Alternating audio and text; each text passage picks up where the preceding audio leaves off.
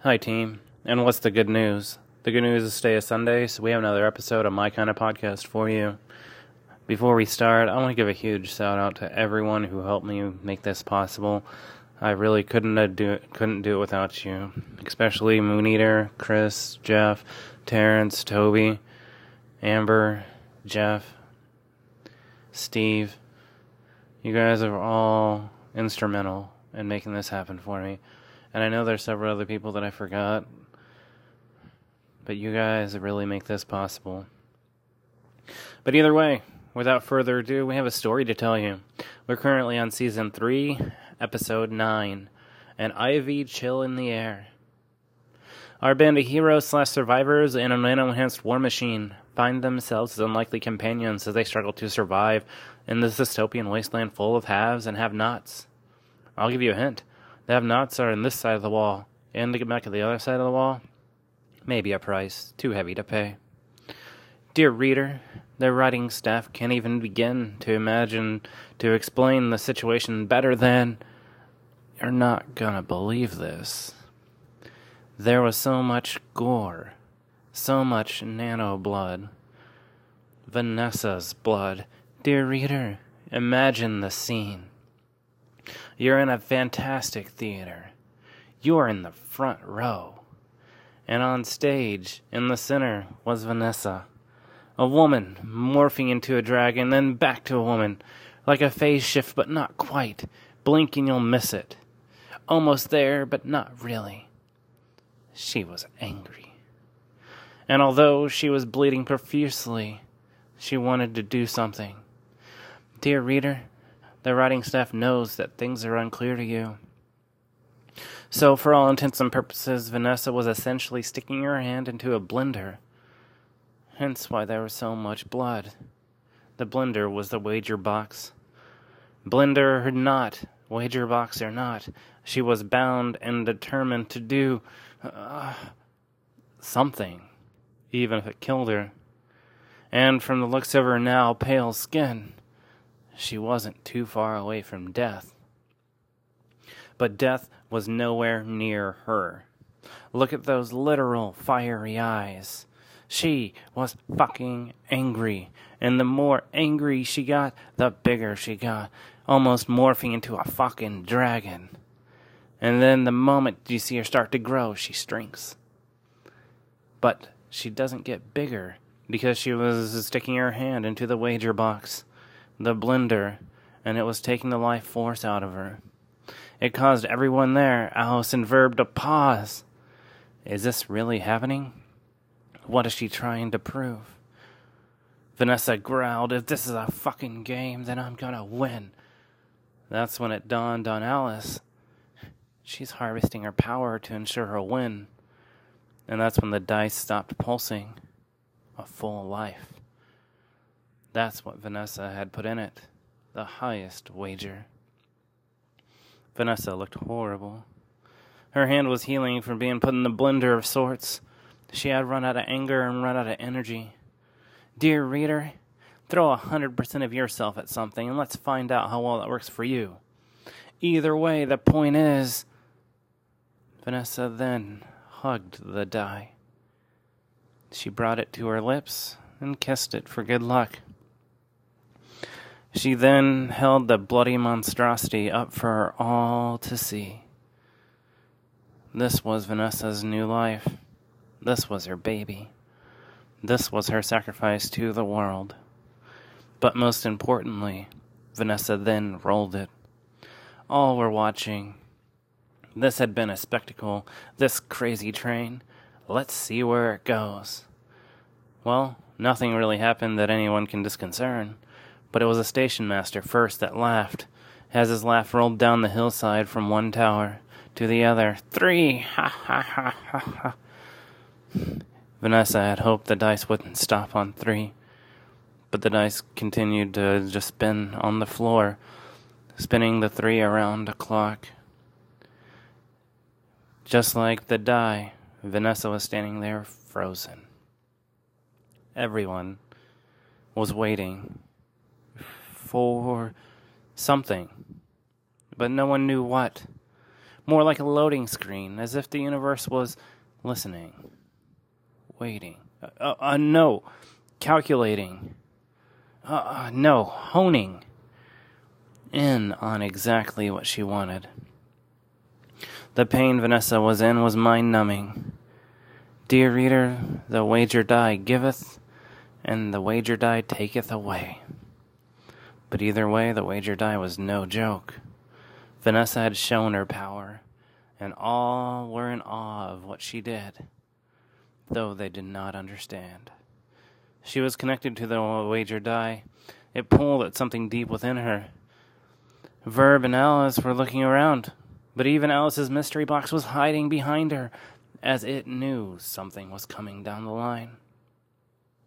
Vanessa looked like a zombie caught in a trance, her eyes iced over or glazed over. She was just staring at the die. Three, she mumbled to no one in particular. Vanessa could not believe she rolled a three. Never had this happened before, but she knew what it meant. Alice wanted to do something, but before she could move, the station master's voice echoed, breaking the silence. Ha ha ha! Three. As they were in the valley between the two towers at this and that, the station master's words just continued to hit him. Dear reader, they were surrounded. Vanessa knew this, Jenny knew this, the station master knew this, and he added more laughs to his echo as it came down. And then, dear reader, it came. A poof. A light shockwave of air. This was not a hurricane, but this was air getting the fuck out of the way. Poof. This time, harder. The gust was harder and the ground shook. There was a pain of chill. Just a sliver, though. And in that moment, Alice started to cry. As the cold was bringing in the night, it was getting dark. Monsters come out at the dark. Vanessa then said, I've run from ninjas. Or I've never run from ninjas, and I damn sure am not about to pick today to start running from them. The hard, rippling footsteps poofed closer followed by strange crystallization sound. Stuff was freezing. The sound was heard by Alice and Verb. Things were snapping. Hell was freezing over. And the next step, part of the station was reduced to rubble, as it got so cold that it just broke and gave up.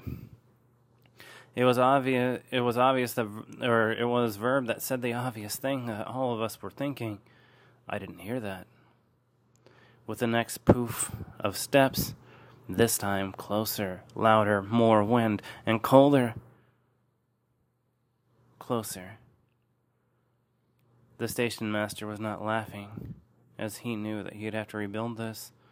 But the point was, a toddler, toddler was loose with a drum set, to which Verb said, I didn't hear that either, as the platform started to creak.